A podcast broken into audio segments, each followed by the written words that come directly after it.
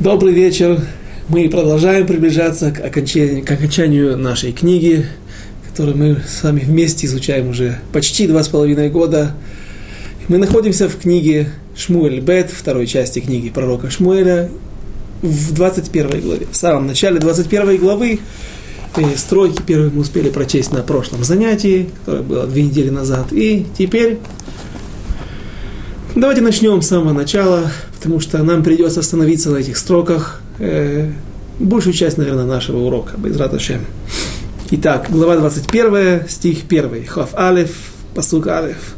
ויהי רב בימי דוד שלוש שנים, שנה אחרי שנה, ויבקש דוד את פני השם, ויאמר השם אל שאול ואל בית הדמים, על אשר המית את הגבעונים. И были, был в дни Давида голод три года, год за годом, и вопросил Давид Господа, и сказал Господь, за Шауля это из-за и за этот кровожадный дом, за то, что он умертвил Гиваняна. Прежде всего, стих этот вызывает бурю недоумений. В одном стихе встречается, мы видим, что этот стих это гибрид из нескольких причин наказания народа Израиля, но причины эти противоречат одна другой. От одного полюса к другому. За то, что за, за, за Шауля, как здесь сказано, и сказал Господь, за Шауля это и за этот кровожадный дом. Э, конечно же, по-русски. И перевод не очень, не знаю, как бы я перевел, а не это наша задача сейчас, но, э, скажем так, перечислим. Здесь есть несколько моментов, три момента. За Шауля, запятая, даже точка с запятой. За Шауля, говорят наши мудрецы, за то, что не испиду это Шауль. Не испиду, эспед это поминальные речи, которые говорят о человеке сразу же после, какое-то время после его смерти, когда он переходит в мир иной, и за то, что человеку этому не дали почет в соответствии с его уровнем, потому что Шауль был человек великий, а просто похоронили случайным образом Помните жители Явеш Гильада, которые вернули Шаулю когда-то оказанную им помощь. Теперь они возвращают благодарственность свою Шаулю, когда они идут и снимают его со стен, его части тела, головы, руку, руки, ноги, со стен города Бейчана и Бейчана. И его и его сыновей хоронят там у себя – в городе Явеш-Гильад в Иордане. И на этом все и закончилось. И вот спустя 30 лет вдруг появляется твия, претензия к народу Израиля со стороны Всевышнего. Требование выплатить долг. И чтобы пробудить у них, у народа Израиля, пробудить их к этой чуве, к этому раскаянию, он посылает им голод – Следующее – Бейт Адамим. Что такое Бейт Адамим? Этот кровожадный дом. Бейт Адамим, говорят наши мудрецы, что здесь, по некоторым мнениям, под этим подразумевается город Коаним, убийство коинов в городе Нов. И Загивоним. Это также, получается, вторая часть э, второго наказания три пункта, которые, в общем-то, второй и третий пункт, они, э, по некоторым мнениям, являются собой одно. Гивоним. Гивоняне – это кнаанейцы, напомним, кананейцы, которые пришли к Шаулю, извините, к Иошуа, который вводил народ Израиля в Святую Землю. Перед этим они заключили с ним союз. Союз, который обязывает выступать на их стороне против врагов. Если кто-то на них нападает, мой союзник, то автоматически его враги становятся моими врагами. Я должен выступить на его стороне против этих врагов. То есть серьезная вещь. И несмотря на то, что Гивоним обманули его Шуа, прикинувшись пришельцами, народом, который не живет в этих местах, а пришли издалека, что они не кнаанейцы, а в чем проблема? Ну хорошо, даже если и путем лжи, путем обмана и хитрости тебя заставили сделать с кем-то, заключить с кем-то союз. В чем проблема? Проблема в том, что нельзя заключать союз с Гивоним, и Всевышний, несмотря на все это, сказал Иошуа, не нарушая эту клятву. Об этом мы остановимся, на этом мы остановимся чуть позже, на протяжении нашего урока.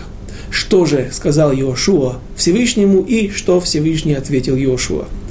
И вот за то, что погибли Гивоним, это не самое принятое мнение, ибо источник его в Мидраше, а более принятое мнение, которое описано в Вавилонском Талмуде, в одном из трактатов, что когда был убит, вырезан город Коинов, то гивоним, гивоняне, остались без работы. Почему? Потому что Иошуа с тех времен, когда гивоним стали частью, или не частью еврейского народа, а стали союзниками еврейского народа, де, делать с ними было нечего, они жили на территории Израиля, их поставили водочерпиями, лесорубами или теми, кто собирает хворост и приносит их для, заготавливает деревья для того, чтобы э, делать мараха. Мараха – это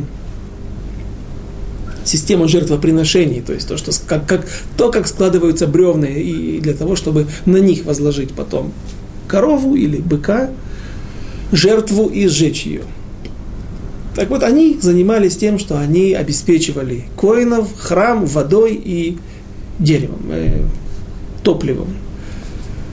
Так вот, когда были уничтожены так много коинов, они просто потеряли работу. И когда они потеряли работу, то они остались без пропитания. И, наверное, народ Израиля не очень заботился о том, чтобы их, им, их как-то поддержать или прокормить, помочь им. И вот за это, за то, что так поступил Шауль, отнесся к Гивоним, или причина, если какая-то, какая была причина, э, что впоследствии этого Гивоним остались без работы, и наверняка многие умерли от голода, за это и наказывает Всевышний народ Израиля. И, как я уже сразу сказал в самом начале, эта вещь очень непонятная и странная. В одном стихе одновременно, за одно, не, не важно один стих, а сам, сам факт, что за одно одно, одно наказание для народа Израиля приходит за два преступления, и причем они разные, эти преступления. Сначала за то, что плохо отнеслись к Шаулю, не, не, не, не вспоминали о нем хорошо, не отнеслись к его, не дали ему под, подобающий, а, не оказали ему подобающий почет во время, после его смерти. С другой стороны, за, за грехи Шауля, за то, что он поступил когда-то так-то и так-то, теперь вы будете расплачиваться также за это. И это то, что вопросил Давид Всевышнего, и Всевышнему ответил, что смотри, так моя меда, так качество Всевышнего, есть такой стих, который говорит, вопрошайте Всевышнего, ибо он мишпат, он суд и действие. И, и говорят так, что когда, даже когда он приводит человеку, вменяет ему в вину какое-то преступление, то тут же, и это мера Всевышнего, он вспоминает человеку и его заслуги. Потому что именно так, и, и, не, именно, не только этим, но и это один из нюансов, которыми отличается Всевышний от людей – Ибо, например, если мы представим такую ситуацию, что было два подельника, два человека, которые были или просто друзьями, или э, шутафим, подельники по какому-то бизнесу, что-то у них было совместное, потом разошлись пути. И не просто так, а разругались. И вот спрашивают у одного бывшего напарника, компаньона, ну, что ты скажешь об этом человеке? И начинает лить одну только грязь. И люди, зная, или тот, кто знает, что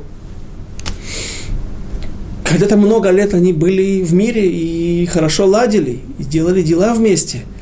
Это единственное, что тебе есть рассказать. Да, такая, такая природа у многих людей, что, к сожалению, у многих или у большинства людей, к сожалению, вспоминаем только плохое в ситуации, если люди в раздоре. И Всевышний, несмотря на то, что Шаулю полагается наказание, также он и приводит здесь его заслуги, и так подобает делать каждому из нас. Э, пусть будет это нам лекахом, пусть это будет нам учением. И дальше. Э, Еще одно не, не, не, не, недоумение, которое вызывает это, э, этот вердикт Всевышнего. Что? За город Коинов, э, я, давайте так, я сделаю небольшое предисловие. Не по всем мнениям, даже не самое распространенное мнение, что за город Коинов, за то, что он уничтожил э, город Нов, э, Шауль получил, народ Израиля получил вот это вот наказание. А только за Гивони. И спрашивают вопрос, э, из-за этих нескольких человек или из-за этого небольшого народа, это, это, это прослойка, которая жила в, в народе Израиля, нужно наказывать за то, что он уничтожил коинов. Так, по большинству мнений, нет наказания Шаулю и народу Израиля. Участвовали в этом. А за Гивоним, за этих герим, грурим, как их называют, не, не очень достойные геры, которые, празелиты, которые прокрались в народ Израиля не по доброй воле, а принужденно, добровольно-принудительно, когда они просто боялись смерти, но они не хотели соблюдать Тору, они не хотели, их не было, их целью не было приобщиться к народу Израилю, потому что есть много причин для этого хороших. Причины их были очень простые, очень меркантильные. И поэтому их называют, пусть и Герим, но Грурим. Груим нехорошие, да, плохие Герим. Так вот, из-за них такое наказание, и это с этим вопросом обратился Давид ко Всевышнему. Что за них, из-за них нужно повесить семь человек, семь сыновей, первосвящ... семь сыновей Шауля. Я забегаю немножко вперед, и поэтому давайте попробуем разобраться, как все это происходило, как Давид вообще докапывался до истины. И интересно, что три года взяло у него. Весь процесс занял три года, пока он дошел до истины, докопался до истины. Почему так? Итак, когда начинается голод? Начинается первый год, когда нету дождей. Голод только напрашивается. Все понимают, что через год, когда будет плохой урожай или урожая вообще не будет, начнутся проблемы. Но пока что есть еще в закромах Родины консервы, есть запасы, и можно держаться. Есть пока что даже и деньги на счету в банке, потому что продали урожай, который мы собрали в конце прошлого года. Но через год будет проблема. Не будет не только урожая, соответственно, не будет и денег на счету. И вот когда приходят на Регель, пришли евреи на а, Алулы Регель, пришли в Иерусалим весь народ Израиля для того, чтобы Э, выполнить заповедь, показаться Всевышнему, увидеть Всевышнему, показаться. Интересно, что написано есть мицват реия, не только видеть, но и показаться. Интересно. Но это не наша тема. И Давид спросил, когда было это скопление народа, удобная ситуация, оказия для того, чтобы спросить, в чем проблема. То есть Давид полагает, что народ виноват, или кто-то из народа виноват. И он вопрошал и спросил так, может быть, есть среди вас те, кто служат идолам? Есть овдей аводазара. Почему? Потому что написано «Вааваттем элоким ахерим» и так далее, и «Вехара аф афашем». И как в Шмо Израиль мы читаем каждый день несколько раз.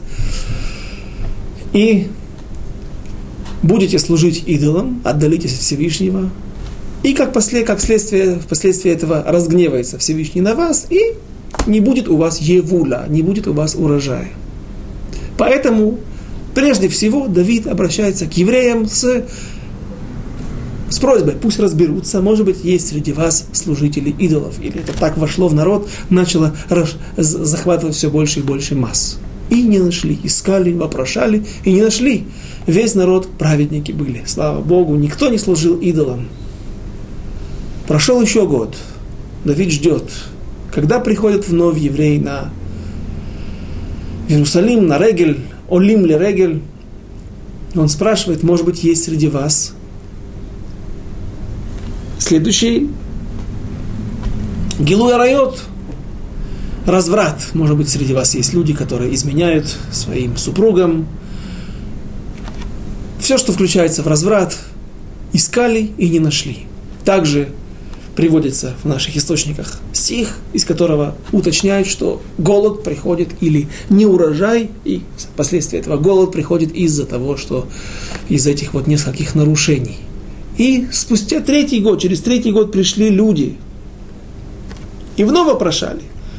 Какая же была проблема? Может быть, нет среди вас дающих цдаку. Нет, искали и нашли, что да, все нормально. Люди, люди не, может быть, среди вас есть убийцы? Нет, никого не нашли. И тогда Давид спустя три года, и это объясняет, почему так долго ждали, потому что не нужно было утруждать Всевышнего и обращаться к нему через Урим Витумим, а делают это только в ситуации крайне необходимой, потому что думали, что есть возможность выяснить это другими путями. Есть три причины, по которым, из-за которых приходит голод в этот мир.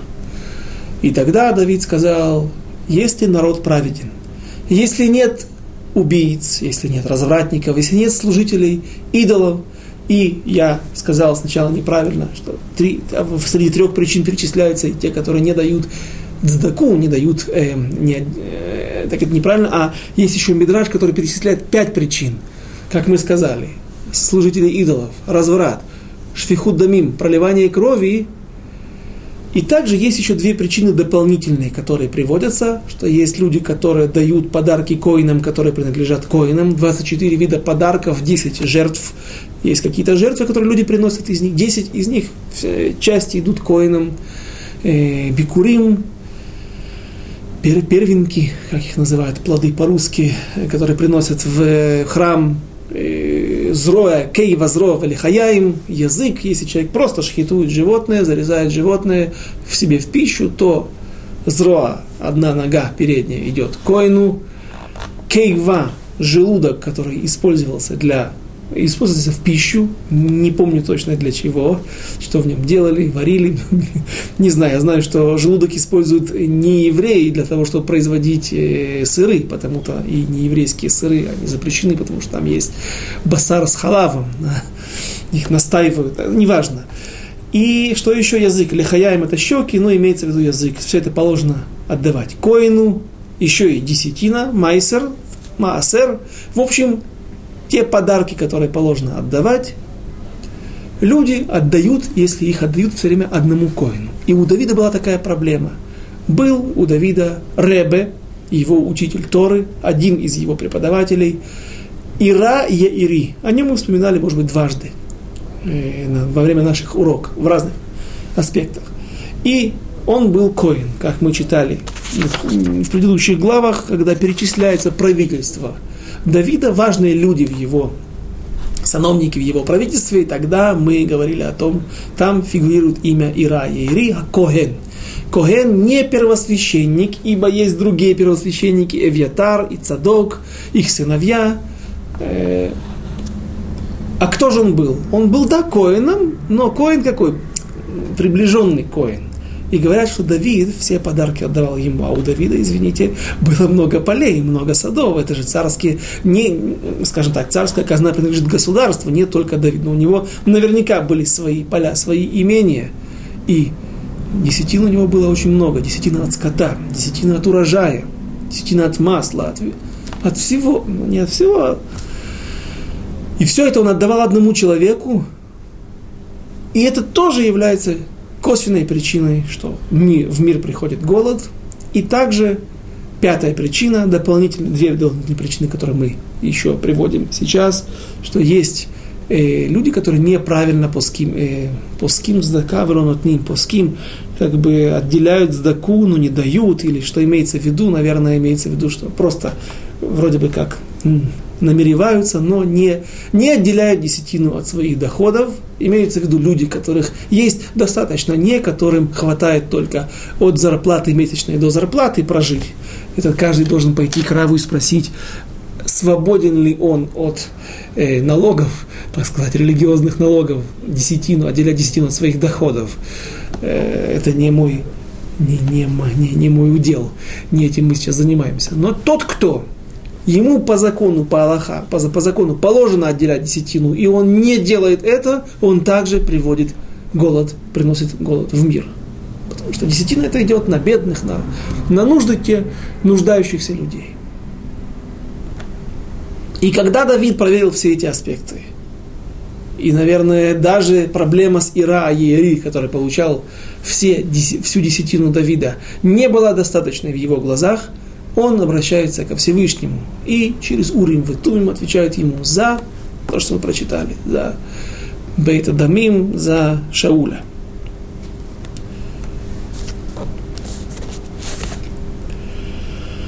И вот,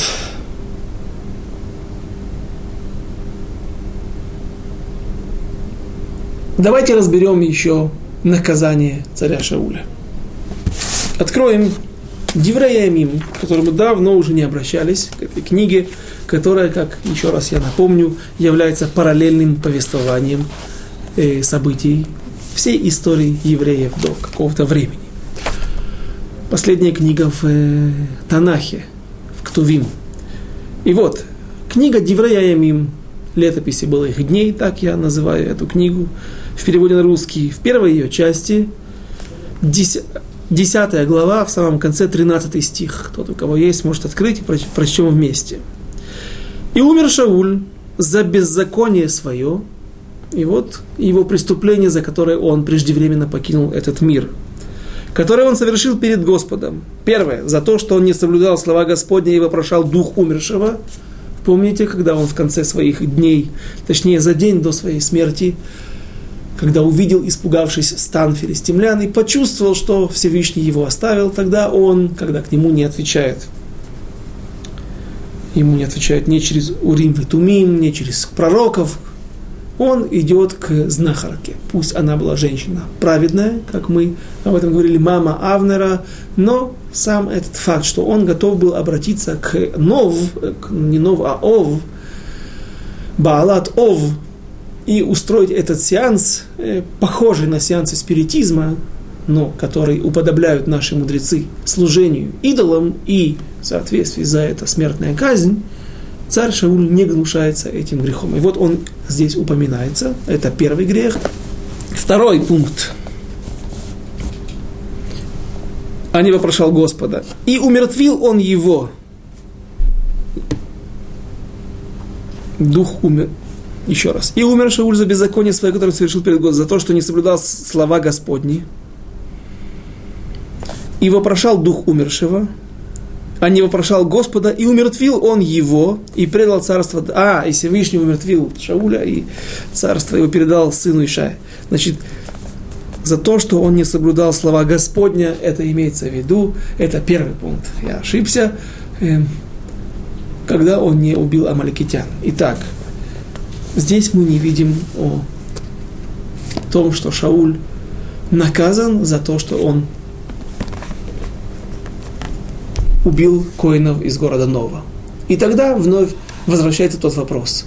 За каких-то семь гивонян, которые были убиты, и то, по мнению Мидраша, а по мнению Вавилонского Талмуда вообще он никого не убил собственноручно или по, по, по прямому приказу, э, э, а наоборот стал, а только стал причиной их э, плохого положения, из-за того, что он лишил их парносы, пропитания, за это Всевышний дает такое наказание, берет его семь сыновей и вешает их. Э, народ три, три, три года мучается от голода, а за то, что он убил 365 человек из города 85 семей, 85 коинов, глав семей, вместе с семьями, с детьми, за это нет наказания, так это неправильно. Несмотря на то, что в книге Девреями мы не видим, что перечисляется его наказание, но наши мудрецы трактуют это из других мест, из другого слова. Слов, помните?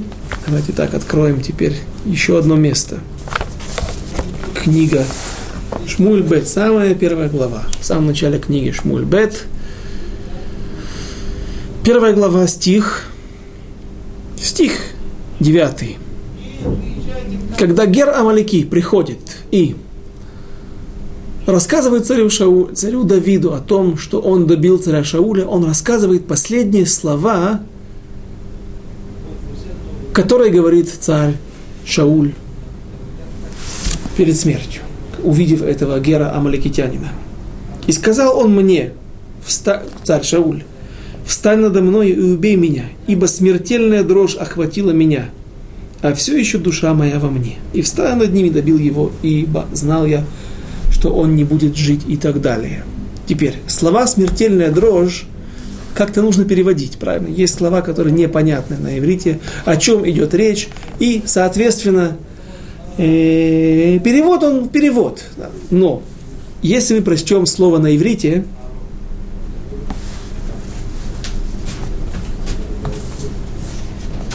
Вайомер Элай Амодна Алай Ум Умотетени Киахазани Ашавац. Ибо Ахазани действительно охватил меня Ашавац. Шавац слово непонятное, слово редкое, не обязательно оно должно быть смертельная дрожь.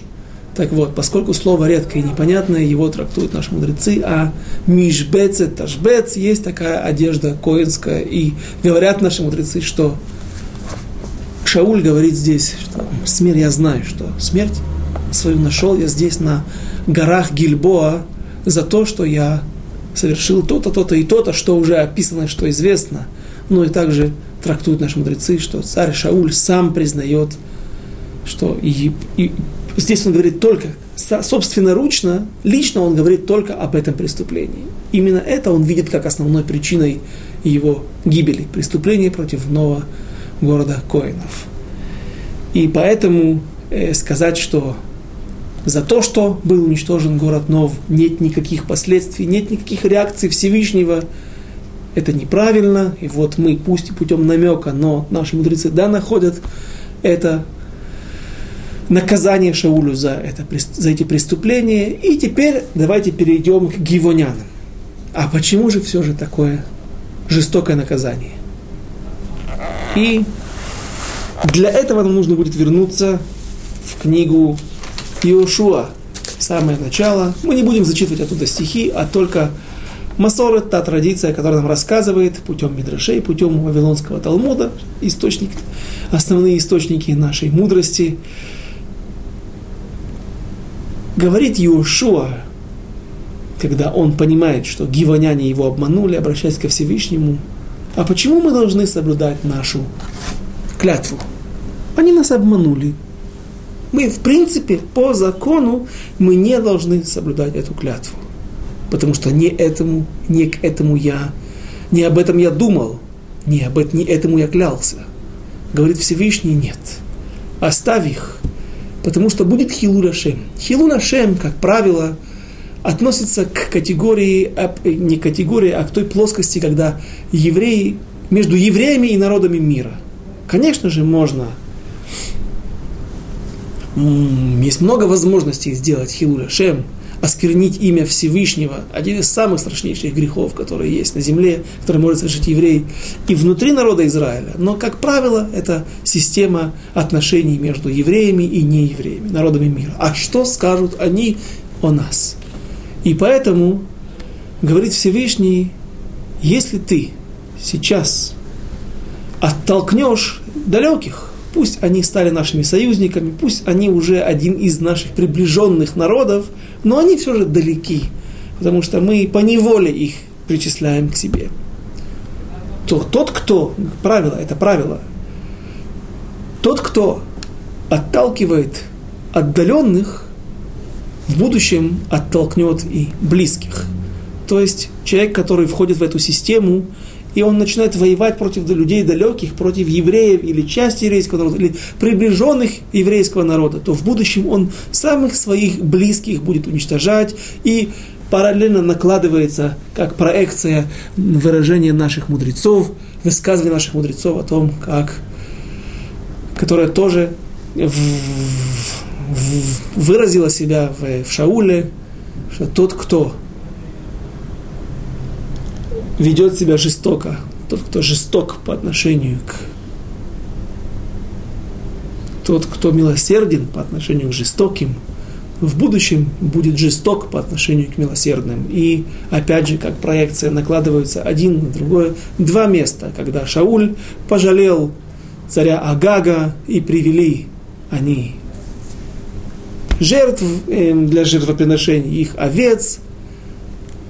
Несмотря на то, что было сказано ему, Аль-Тахмор, не пожалей их, убей всех, до сосунков, до сосущих, то есть до, до младенцев, и до овцы, и до верблюда, то он это не выполняет. И точно эти же слова почти в точности повторяются, когда он убивает город Нов, город Коинов. Убил от мужчины до женщины, до ребенка, и до овец, и до верблюдов, то есть до домашнего скота. Поэтому, говорит Всевышний Иошуа, не поступай так. Оставь их.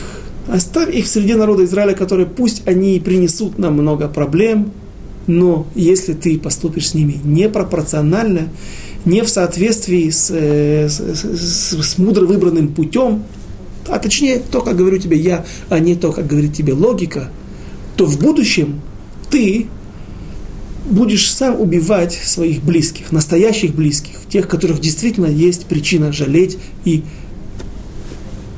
и не убивать их. И кроме того, сказал Всевышний, и це ульмат, иди и учи, иди и смотри на самого себя. Откуда ты происходишь? Ты тоже происходишь от, гера, от геров. В твоих жилах течет, в твоих венах течет также кровь празелитов. Ты сам от кого происходишь?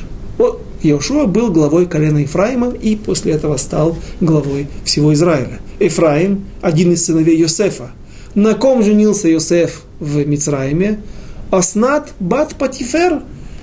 Она тоже была иноверкой, она тоже была не еврейкой. И ты сам происходишь от этих людей, и ты сам в такой же ситуации, и не подобает тебе сейчас заниматься расправой с такими людьми, которые пришли издалека и которые кажутся тебе далекими. И это же спросил Давид – у Всевышнего, и Всевышний сказал ему то же самое. Те же слова, и кроме того, Давид также находится в, ситуации, как и Ефраим. Давид происходит от Рут Моавия.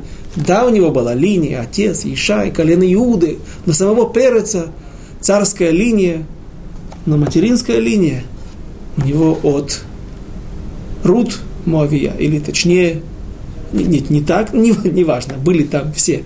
И Рут Моавия тоже. Не будем сейчас повторять все, все... Ешай был от Рут Моавия. Рут Моавитянка. Поэтому не в своем положении задавать такие вопросы, а кто они такие, эти Ерим, эти гивоняне. И поэтому Давид подчиняется приказу Всевышнего. Разумеется, разумеется, что он подчинился бы, у него не было и мысли, чтобы не подчиниться, чтобы не выполнить волю Всевышнего, но вопрос, знак вопроса остался. А почему? На это мы сейчас и ответили.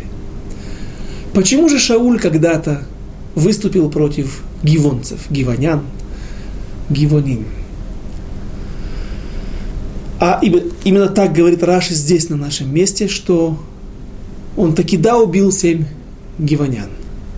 Двух водочерпиев, двух собирателей дров или дровосеков, лесорубов, одного хазана, хазан это кантор, который хазанит в синагоге, одного шамаша, одного служку, при синагоге есть староста, который отвечает за все, чтобы, чтобы вовремя горел свет, была зажжена свеча, чтобы книжки были всегда на месте, за порядком, ну, в общем, за всем. Управляющий синагоги. Шамис, служка. И одного, кто был седьмой у нас, кого не хватает, Габай. Габай это староста синагоги. Габай это ответственный за молитвы, ответственный за э, порядок духовный в синагоге. Семь человек. И за то, что они попали под горячую руку и Шаулю, и он на них набросился тоже, и приказал убить их за это, и он был наказан. И именно это было причиной, что взяли семь сыновей Шауля и повесили, его отпрысков и повесили на... повесили. Почему Шауль так поступил с Гивоним? Они же не участвовали в заговоре. Наверняка ему, это, знаете, как человек едет на Краби Шимон Бар на гору Мирон, но если бы он был в Иерусалиме, то никто бы к нему не поехал. Или не было бы такого паломничества. Да, здесь под носом, в Тель-Авиве, здесь рядом. Тиюль, прогулка, выиграть еще. То есть есть повод заодно и на водопад Баниас, заодно на какие-то раскопки, колено Дана, их города, заодно на сделать хорошую прогулку. Я, конечно же, не дай бог, не бросаю тень на всех, потому что не в моей ситуации нужно бросать тень на других, потому что я никогда не езжу на этот, это праздничество, празднество в Лагбаомер. Но так говорят, так я слышал, слышал от э, наших мудрецов современных. Так и здесь. Э, попали под горячую руку, но было желание. Почему?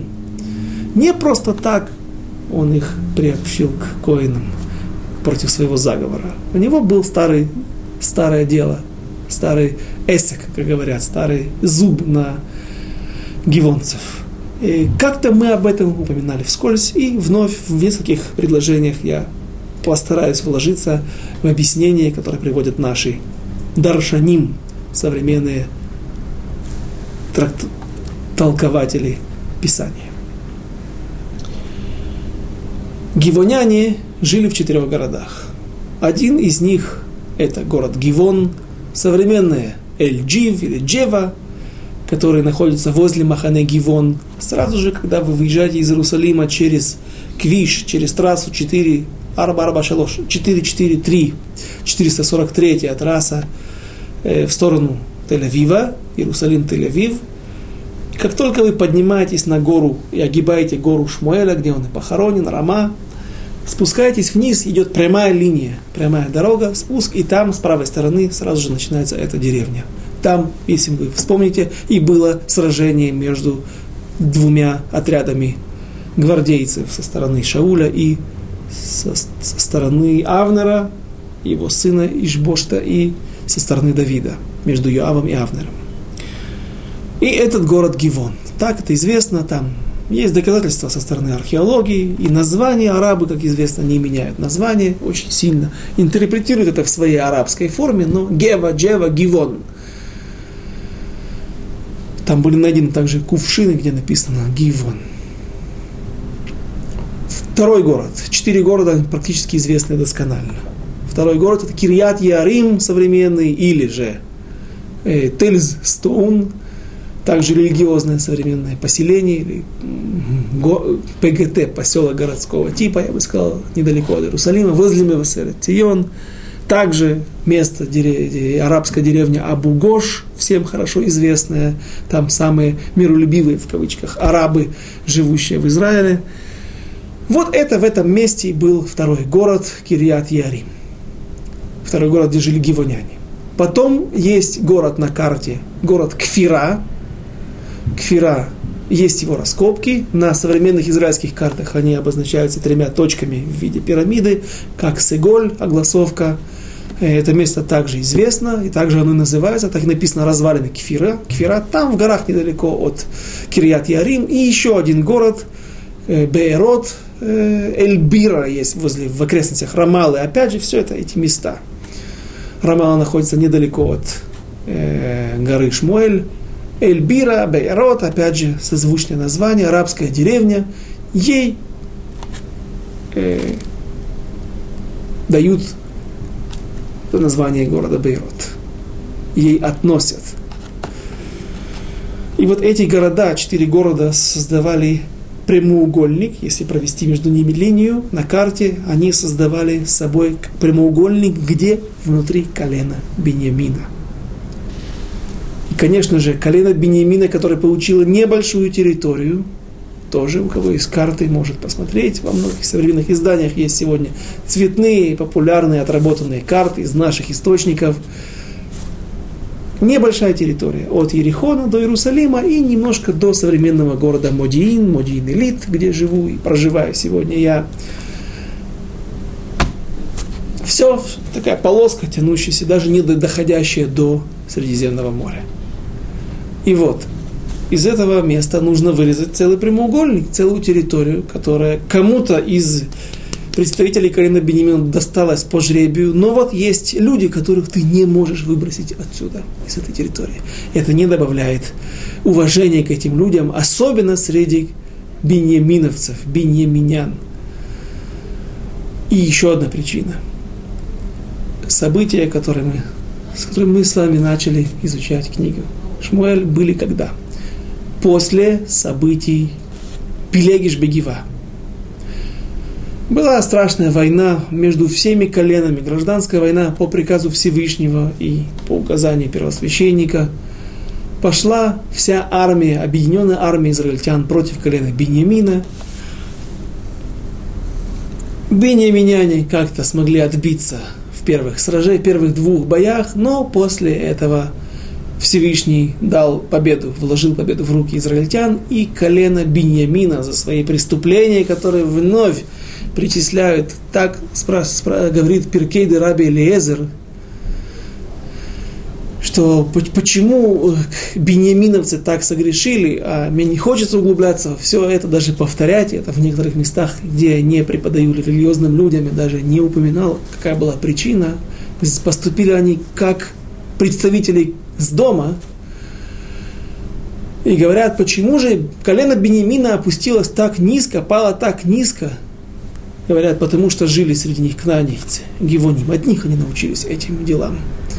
И вот в колено Беньямина впоследствии этой войны, гражданской войны, уничтожается до, почти до основания.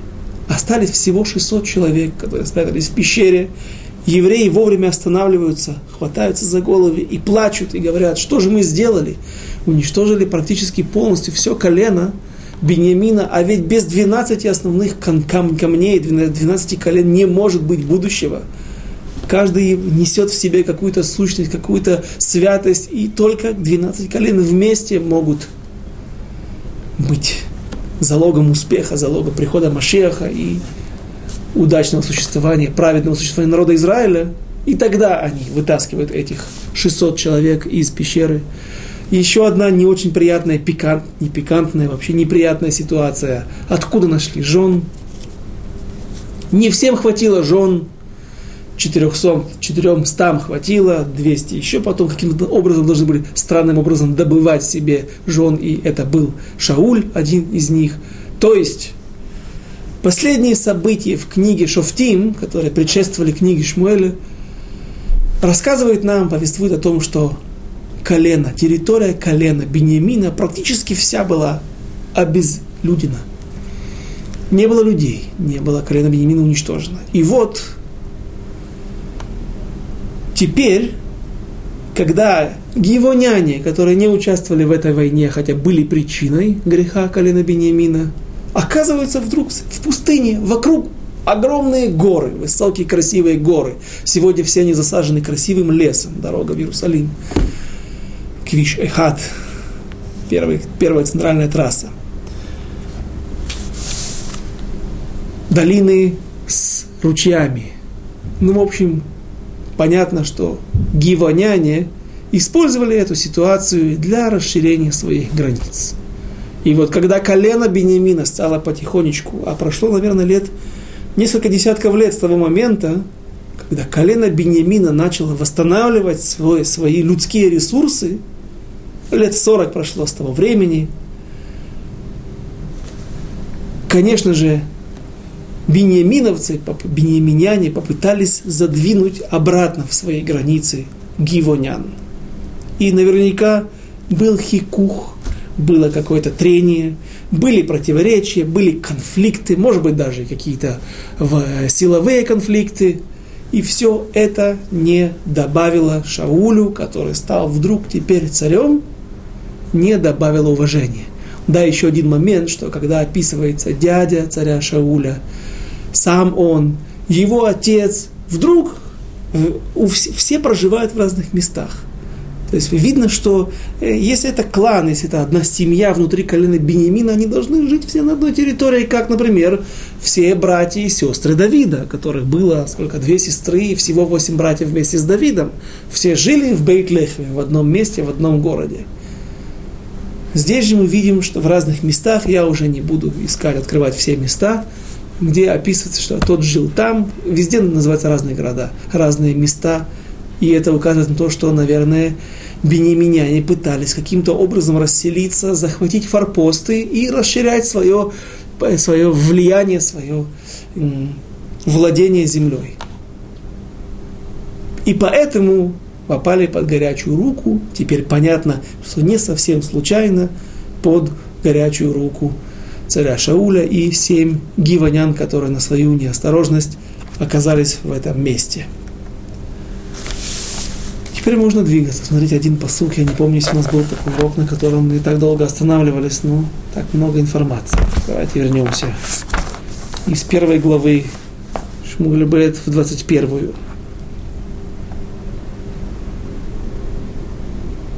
Стих 2, посуд Бет. ויקרא המלך לגבעונים, ויאמר עליהם, והגבעונים לא מבני ישראל הם, כי אם יתר האמרי ובני ישראל נשבעו להם, ויבקשו שאול להכותם беканото ливне Израиль в Иуда. И призвал царь Гивонян и говорил с ними. О чем он говорил? Он говорил, чтобы они как-то отказались от своих намерений потребовать людские жертвы, потребовать крови. Давид чувствовал это, зная их, зная натуру этих людей, кнаанейцы.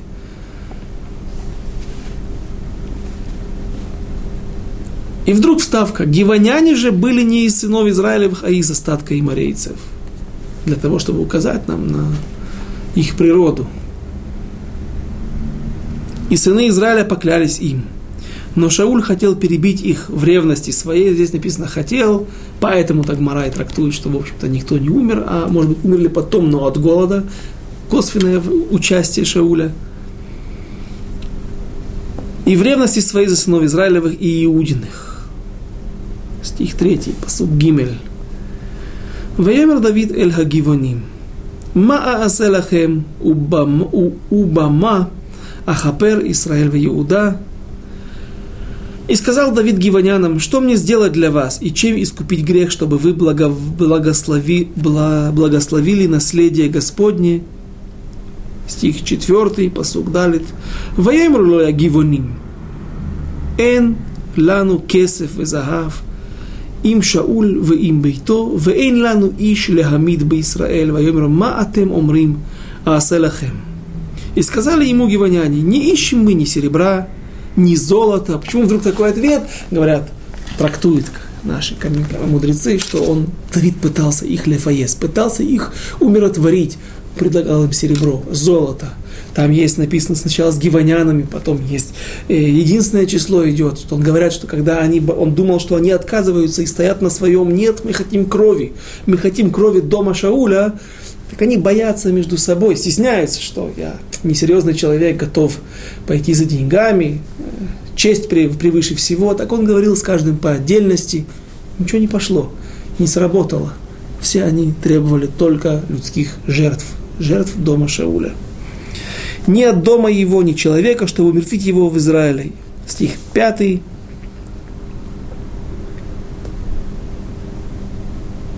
Два, нет, извините, четвертый мы не дочитали. И сказал он, что вы скажете, то я и сделаю для вас. Стих 5 теперь. И сказал, Вайомер Эльхам, Вайомеру Эльхам Мелех. Хаиш ашер килану, Ваашер дима лану, нишмадну мегитьяцев бехоль гвуль Израиль. И сказали они царю, от того человека, который губил нас и замышлял уничтожить нас, чтобы не стало нас нигде в пределах Израилевых, Прочтем дальше. «Пусть выданы будут нам семь человек из потомков его, и мы повесим их перед Господом в Гиве Шауля». В доме, где жил Шауль, точнее в Гиве, в том месте, где был город и столица царя Шауля, и где жили наверняка его потомки, мы повесим семь из его отпрысков, из его потомков, и таким образом мы будем успокоены, а другим израильтянам будет неповадно поднимать на нас руку. Понятны замыслы гиванян, но слишком жестоко. Во-первых, прошло 30 лет, прошло уже много времени с тех времен. И как-то, наверное, они, если они дожили до этого времени, то как-то смогли справиться со своими тяжестями и лишениями. Но, как написано было в предыдущих стихах, «Гиваним ломивне Израиле». Гиваняне не из израильтян, не из евреев, и нет у них милосердия.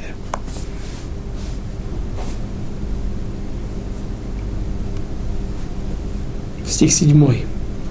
Вайомер Амелех, они и.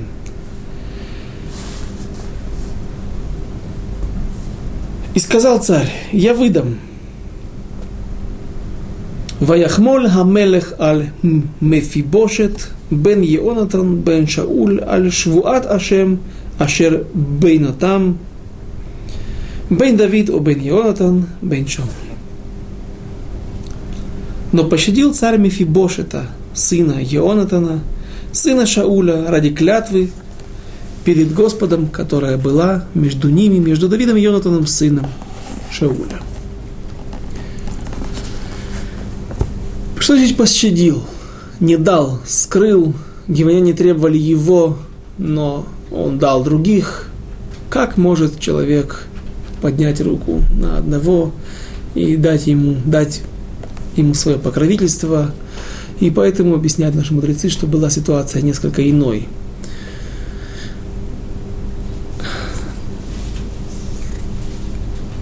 Было много отпрысков, были разные пилакшот, были разные не... дети от наложниц, не только. То есть все сыновья погибли.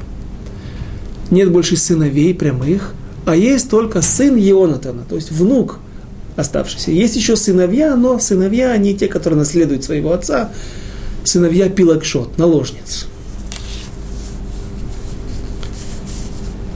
Почему они как ты можешь их выдать, а Йонатана скрыть, с Мефибошета, сына Йонатана, скрыть. И говорят, что было не так. Они проходили, был жребий, и они проходили возле Арона Акойдыш, Арона Койдыш, и тот их, написано Колет. Колет это принимал в себя, но, наверное, имеется в виду, каким-то образом была реакция, что видели, что вот именно этого человека Всевышний выбирает в виде жертвы для Гивоним. И были выбраны семь сыновей Ритпы Бат Ая, дочери Ая, женщина великая, женщина высокого духовного уровня, ну, такая судьба. И если вы спросите, а чем провинились они, то отец их провинился. Но чем они виноваты, то говорят, что наши мудрецы, что не бывает так – если народ Израиля пал на поле боя, 40 тысяч человек, вместе с сыновьями Хофни и Пинхаса, и на Хофни и Пинхаса у нас нет вопросов. Они, сыновья Эли, согрешили, семь-восемь грехов перечисляют, которые они, которыми они оскверняли храм, оскверняли имя Всевышнего, отодвинули весь народ Израиля от соблюдения целой заповеди. Целый народ Израиля перестал соблюдать заповедь из Торы. Чем виноват народ? Говорят наши мудрецы, виноват. Были на то причины. И приводят наши мудрецы причины. То, разумеется, говорит, кто-то из комментаторов говорит, Раши, кажется, нет, так, такого не бывает. Если человек был казнен и попало ему за кого-то, ему попало тоже за свои грехи. Они тоже что-то сделали. Кажется, объясняют, что они также участвовали в вырезании города Нова, Коаним, который так много мы сегодня упоминаем. И, с другой стороны, Давид, что значит он не дал Мефибошета? А как Мефибошет тоже проходил перед Арона Койдыш. Но он молился за него, молился, обращался ко Всевышнему что, со своими заслугами, чтобы Всевышний не принял его, а Всевышний решал сам. Поэтому он не предпочитал кого-то другому. Представляете, а умрешь ты, а не ты. Дать кому-то такой выбор, сделать такой выбор – кто может взять на себя такую ответственность. Поэтому так оправдывают Давида наши мудрецы, что не то, что собственноручно он решал, а как мы объяснили выше.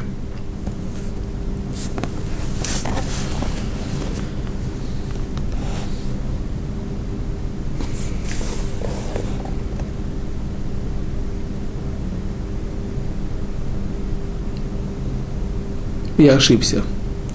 Семь сыновей были не все сыновья Рицпы Ай. Просто Рицпа, дочь Ая, будет участвовать, э, будет поступать э, определенным образом, поэтому она разных сыновей от разных детей Шауля. Давайте прочтем это. Стих 8. Вайках Амелех эт шней бней Рицпа, двух сыновей Рицпы, бат Ая, ашер ялдали Шауль, эт Армони эт Мефибошет, какой-то другой Мефибошет, ואת חמשת בני מיכל בת שאול אשר ילדה לאדריאל בן, ברז... בן ברזילי המחולתי.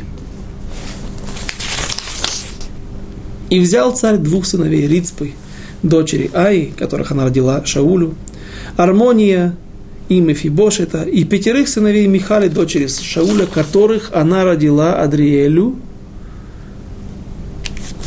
Брови у нас поднялись сына Барзилая из Мехоли. Какие пять сыновей у Михаля? Михаль умерла, и мы сказали, что за то, что она вступила в спор с Давидом и считала несколько иначе.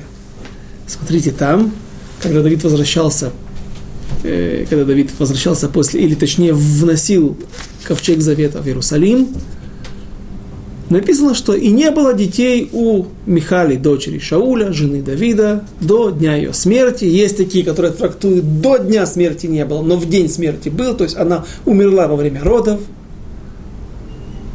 Откуда пять сыновей? Объясняют наши мудрецы так, что старшая сестра Мирав, которая когда-то отказалась от Давида, хотела, но отказалась, потому что она видела, что Михаль не может жить без Давида, она уступила ей. Так тогда мы объясняли. У нее родились пять сыновей, и пять сыновей, и она умерла. Умерла преждевременно. И говорят наши мудрецы, что Михаль взяла их на воспитание. И, соответственно, правило или фраза, которую говорят наши мудрецы – тот, кто воспитал чужих детей, они называются его именем. То есть э, все, что э, другая мать привела их в этот мир, немножко, может быть, какое-то время смогла дать какое-то им воспитание, вложить в них что-то от себя, но другой человек воспитывал их, кормил, одевал, ставил на ноги, и, соответственно, его вклад, он не оценивается таким образом, что эти дети причисляются, как будто бы он их сам родил, причисляются к его семье. И Михаль воспитывала этих пятерых сыновей Мейрав. И что интересно, получается, что эти дети росли в доме Давида. Они росли, как его дети, вместе с другими сыновьями. Представляете, как Давиду это было тяжело, насколько это было непросто. Это если вдруг у кого-то еще осталось сомнение – и подозрение в Давиду, как же ты мог молиться за сына Йонатана или оставлять его, предпочитая других. Другие, ладно, пускай. Сыновья Шауля, это были его воспитанники. Почти его дети. Все было. Кстати, какая жизнь, сколько испытаний, сколько проблем. Потеря практически своих собственных детей. Стих 9. ויתנם ביד הגבעונים, ויוקיעום בהר לפני השם, ויפלו שבעתיים יחד, והם הומתו בימי קציר, בנשנים תחילת קציר שעורים. И выдал он их в руки гиванитян, и они повесили их на горе перед Господом, и пали они семеро вместе, а были они умерщвлены в первые дни жатвы, в начале жатвы ячменя. Стих 10. Посук Юд. Вегем гумту, извините. Ватиках рицпа бат ая эт асак. Вататегу ла эль хацур מתחילת קציר עד ניתח מים עליהם, ניתן מים, ניתח מים עליהם מן השמיים, ולא נתנה עוף השמיים לנוח עליהם יומם, ואת חיית השדה лайла. Они провисели очень много времени. И взяла Рецпа дочь Ай дерюгу и растянула ее себе у той скалы, и была там, и начала от начала жатвы до того, как полился на них, полились на них воды с неба, и не допускала до них птиц небесных днем и зверей полевых ночью. Хранила трупы, которые были приманкой для животных, для птиц, хищных, падаль, которые питаются падалью, и для полевых животных. И здесь также каждый из нас должен задать вопрос, ведь нельзя оставлять лоталин не в лото. Если повесят человека, то нельзя оставлять его до ночи. До захода солнца он должен быть снят. И вот объяснение, почему таким образом поступили с ними и висели они так долго, вопреки приказанию Всевышнего в Торе. Какие последствия, какая цель всего этого была, мы поговорим на следующем занятии, с этого мы начнем. До свидания, до следующих встреч, до встречи через неделю. Шалом Алисроя.